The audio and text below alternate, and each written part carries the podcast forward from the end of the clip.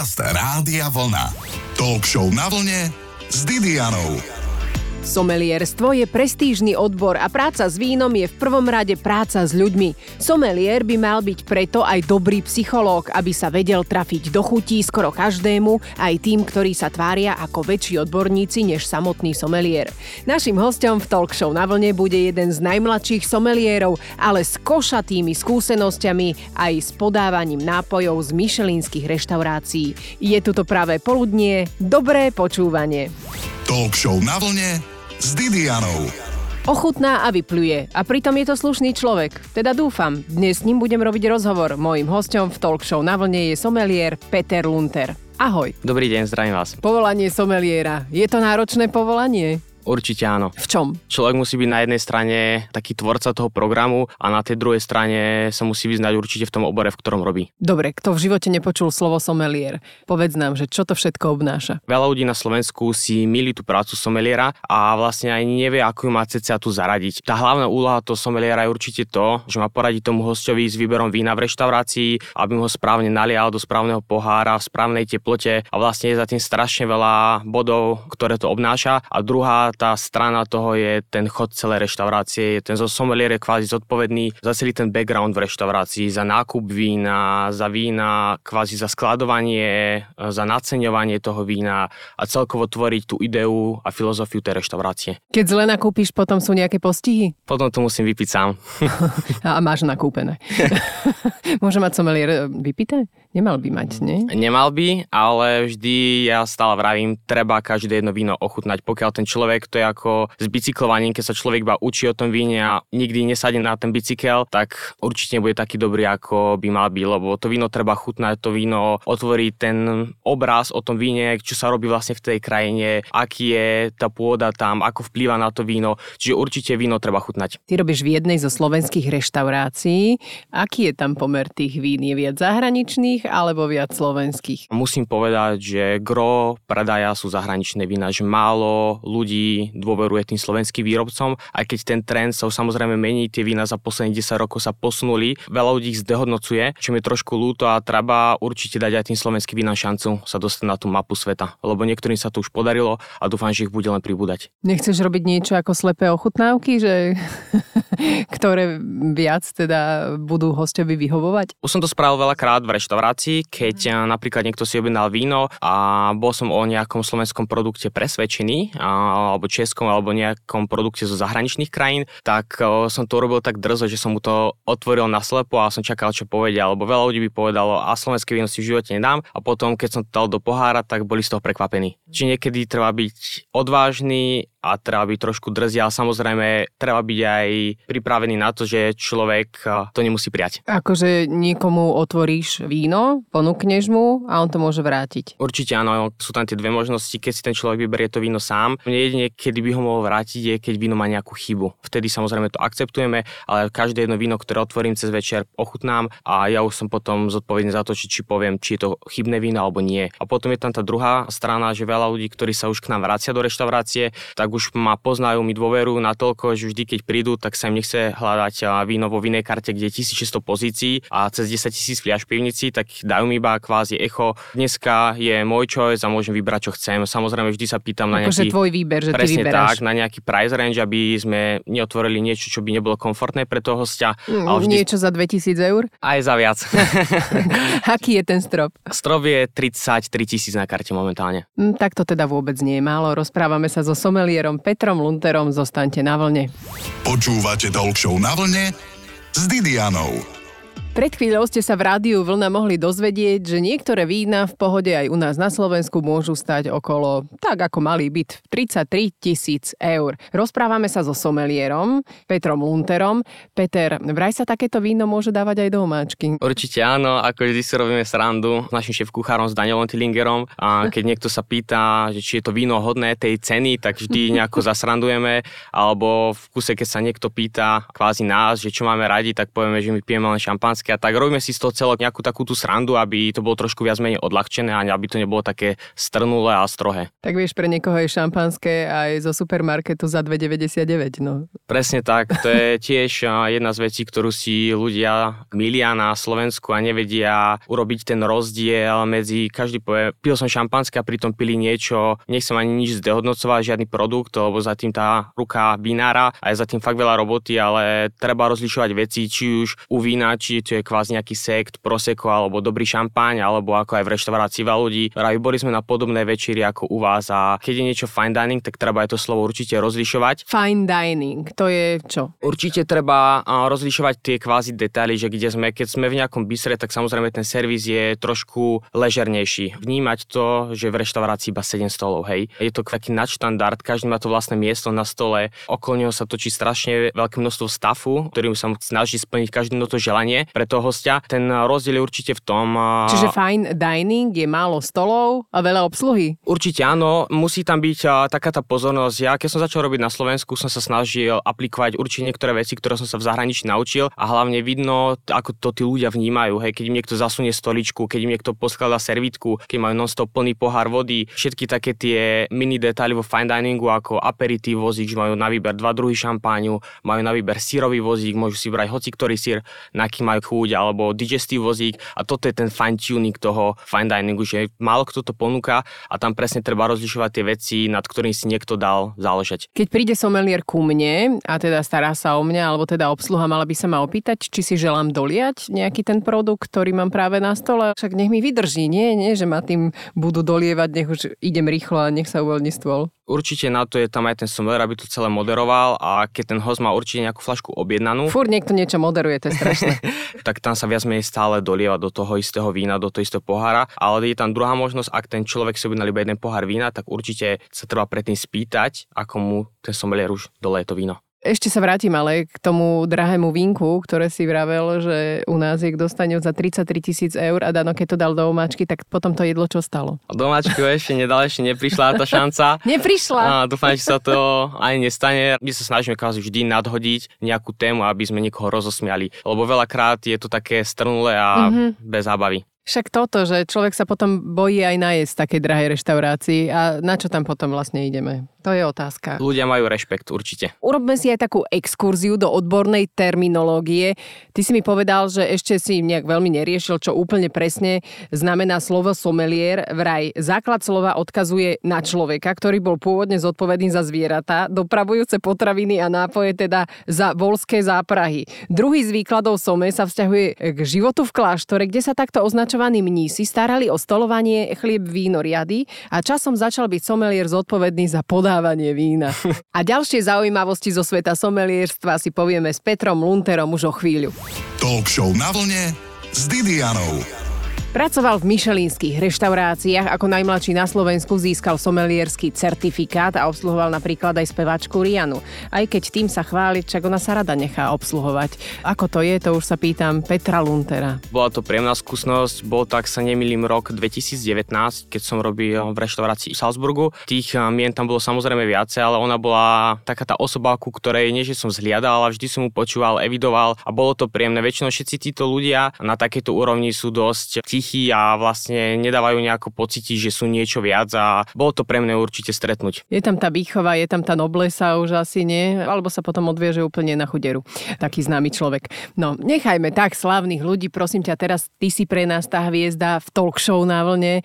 Ako si sa dostal k tomu? Však máš len dvadsaťšesť rokov, predsa len tie skúsenosti, to si len tak nevymyslíš, to musíš mať odchodené, navoňané, odvypľúvané. A odpité. To sa bojím povedať, lebo v rádiu až po dvadsiatej druhej. K vínu som sa dostal cez môjho brata. On tiež pracuje samozrejme s vínom a pracoval tiež v michelinských reštauráciách v zahraničí. On bol taký ten spúšťač toho, že mi ukázal, že aká to vie byť zábava, že nad vínom sa treba kvázi zamyslieť a netreba ho len tak piť bez nejakého dôvodu. Je za tým nejaký príbeh, za každým vínom je príbeh a treba sa nad tým zamyslieť, prečo má to, čo má, ten objem a určite on bol ten dôvod, cez ktorý som sa k tomuto dostal a za tomu ďakujem. Tak odišiel si zo Slovenska vďaka futbalu, si mi rozprával. Kde bol vlastne ten skok, že idem robiť do reštaurácie a budem sa tam starať o víno? Ešte keď som robil v hoteli v Salzburgu, tak bola taká možnosť vyskúšať skúšobný deň v tej michelinskej reštaurácii. Ten prvý deň si pamätám dodnes, som bol v neskutočnom strese, lebo som v živote nerobil v reštaurácii a bolo to... A rovno do Michelina si skočil. Do Michelina, bol to taký skok z nuly na sto. Bolo to dosť pre mňa ako asi najväčšia challenge, lebo vtedy som bol jediný zahraničný v celom servise z dvadsať ľudí. V servise som bol jediný, ktorý nerozprával nemecky. Mal som nejaké tie základy, ale to bol ten spúšťač toho, keď som bol v tom hoteli, že chcem robiť niečo viac a chcem niečo dosiahnuť a niečo za niečo, no. Ktoré slovíčka nemecké si vedel? Wunderbar, ja, sehr schön.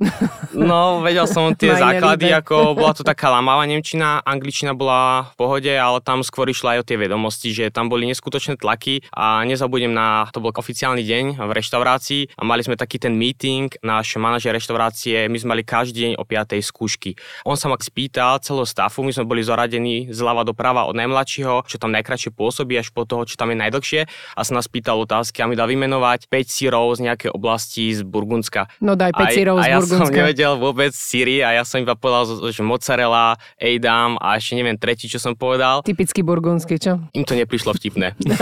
Do keľu. Majú tam vysoké štandardy, ktoré Určite. Musia dodržiavať. Tak ťa hodili k vinárom, áno? Ja som tam začínal s tým, že som na, na začiatku iba nosil tácky, ako taký food runner, políroval príbory a potom som sa nejako vypracoval na flór a tamto... Čo vinom, znamená na flór? Že som mohol ľuďom dolievať vodu, mohol som mm-hmm. dávať príbory, takéto veci a potom sa to celé začalo spúšťať do toho, že vo víne som videl nejakú tú víziu a začal som sa mu venovať a postupne to na začal naberať ten správny smer. Keď som tam pôsobil, tak už ku koncu som mal možnosť pričuchutnúť k vínu, ale oficiálne ako sommelier som už začal v tej práci vo Viedni, v tej michelinskej reštaurácii. Aké máš za sebou úspechy, čo sa týka štúdia, pretože musíš mať niečo, aspoň nejaký, ja neviem, kurz alebo niečo. Určite áno, tak asi najlepšia bodka, ktorú som dostal, tak to bola krátko po mojich narodeninách, posledný november. Ja som vlastne súčasťou asociácie Court of Master Sommeliers, ktorá vznikla v Londýne. Už tam sú vlastne také štyri body, ktoré sa musia splniť. Prvý sa volá, že introductory a druhý je certified. Prvý som zvládol, sa mi zdá, že dva a pol roka dozadu a tento posledný certified som zvládol krátko po mojich narodeninách, za čo som rád a teraz samozrejme ďalší bod je advance, na ktorý sa budem musieť pripravovať. Viac o kurze somelierstva si ešte dnes povieme. Zostaňte na vlne.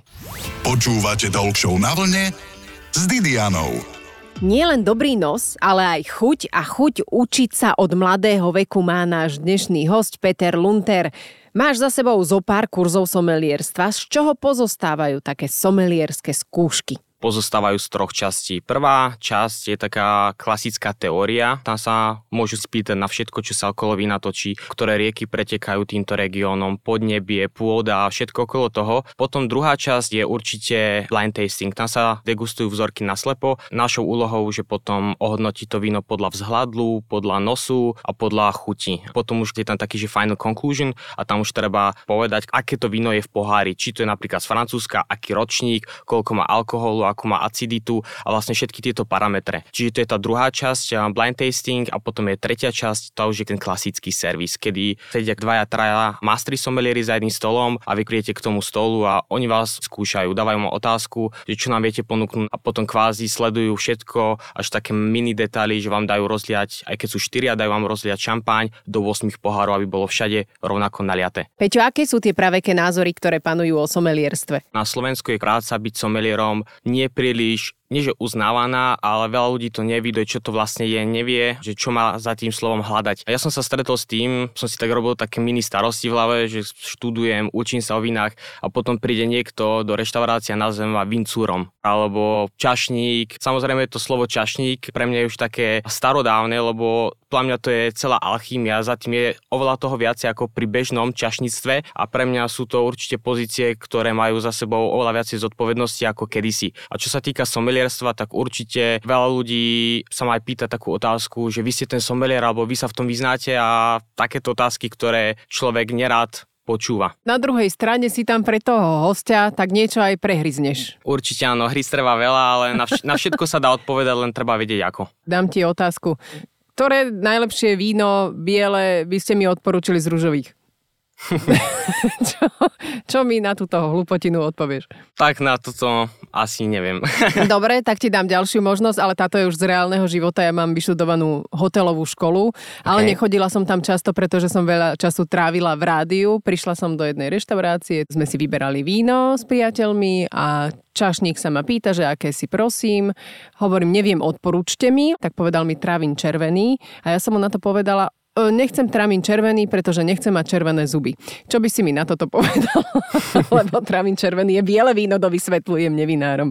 Na toto vždy treba reagovať nejako zábavne a treba to celé nejako odľahčiť. No aby som sa necítila trápne. Tak treba to povedať tak, že normálne na rovinu, že to vôbec nie je odroda červená. Čím viac čudných hostí, tým väčšie skúsenosti budeš mať. Určite áno. Mám nejakú vinnú pivnicu, na čo si dať pozor? Určite na skladovanie, no aby tam bola konštantná teplota a samozrejme aj konštantná vlhkosť. Kto mi to zmerá, aby to vyhovovalo prosto tým fľaškám, ktoré tak doma skladujú? Na to sú určite technológie, ktoré to zabezpečia. Vždy je nejaký ten ideál, aby tá pivnica mala okolo tých šestnásť stupňov a cca tých sedemdesiat percent vlhkosť a kvázi všetko sa dá nastaviť, len potom je to už aj otázka financií, či má človek taký ten backup na to, aby vedel udržiavať pivnicu v takomto stave, lebo to určite nie je lacné. Tiež mi povedz, že ktoré vína skladovať a nechávať, odkladať a ktoré vína dať bokom a na spotrebu. Nie je umenie iba zbierať, ale je umenie aj tú drahú fľašku otvoriť. Ja si myslím, že treba chutnať všetko, lebo veľa ľudí si nakúpi drahé vína investičné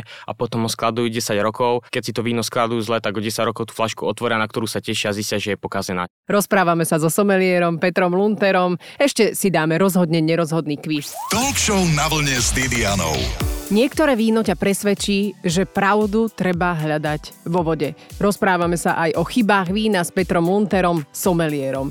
Peťo, chyby vína, poďme si to trošička prebehnúť. Čo tam všetko môžeš cítiť? Viem, že myšinu. Tak to je jedna z tých chýb, ktorá je veľmi dominantná, či už v chuti alebo aj v aromatike a veľa ľudí ju nemá rado. Čo aj samozrejme chápem, vo veľa vínach, keď som už pobehal strašne veľa takýchto festivalov, tak veľa vinárov povie, že tak to má byť a potom je už to veľmi taká kontroverzná debata, pri ktorej strana A ani B nemá pravdu a hľada sa pravda niekde medzi a je to vlastne chyba, ktorú ja sám veľmi nemám rád. To naozaj niekto povie, že tá chyba vína, keď to smrdí po myši, že to je v poriadku? Áno, veľa hlavne vín. No lebo to chcú predať. Aj to určite nejaký zámer za tým, ale veľa vinárov, napríklad z Francúzska, ja som to našiel v strašne veľa vínach, v naturálnych hlavne. Mm-hmm. Keď sa kvázi nedosírovali a neupravovali sa a bolo to tam dominantné a veľa vín je takých aj v obehu, čiže keď to niekto bude cítiť niečo takéto, ja by som to hneď poslal naspäť. Čo z toho potom bolí hlava a hlavne ako to vzniká? Určite tou hygienou v pivnici a všetkým za tým, čiže treba všetko robiť čisto, dôkladne a treba to urobiť s tým, že ten produkt má byť proste perfektný, že nepredávať niečo, o čom ten človek vás nie je presvedčený. Octová chuť. Tá je tiež, čo sa týka chuťového profilu, nie je veľmi vítaná u konzumenta. Ja si myslím, že strašne veľa takýchto vín, ktoré majú tento typ vady, je aj veľa vín, ktoré sú staré, ktoré prepásli to rozmedzie, kedy sa to víno malo konzumovať a potom už po určitom veku víno má samozrejme kyslejšiu chuť a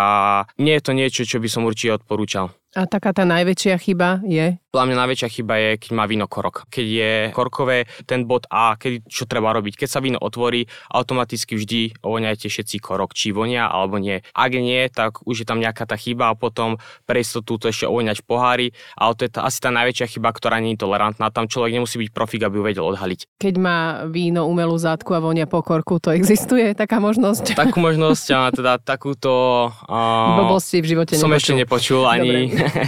Nemal v pohári.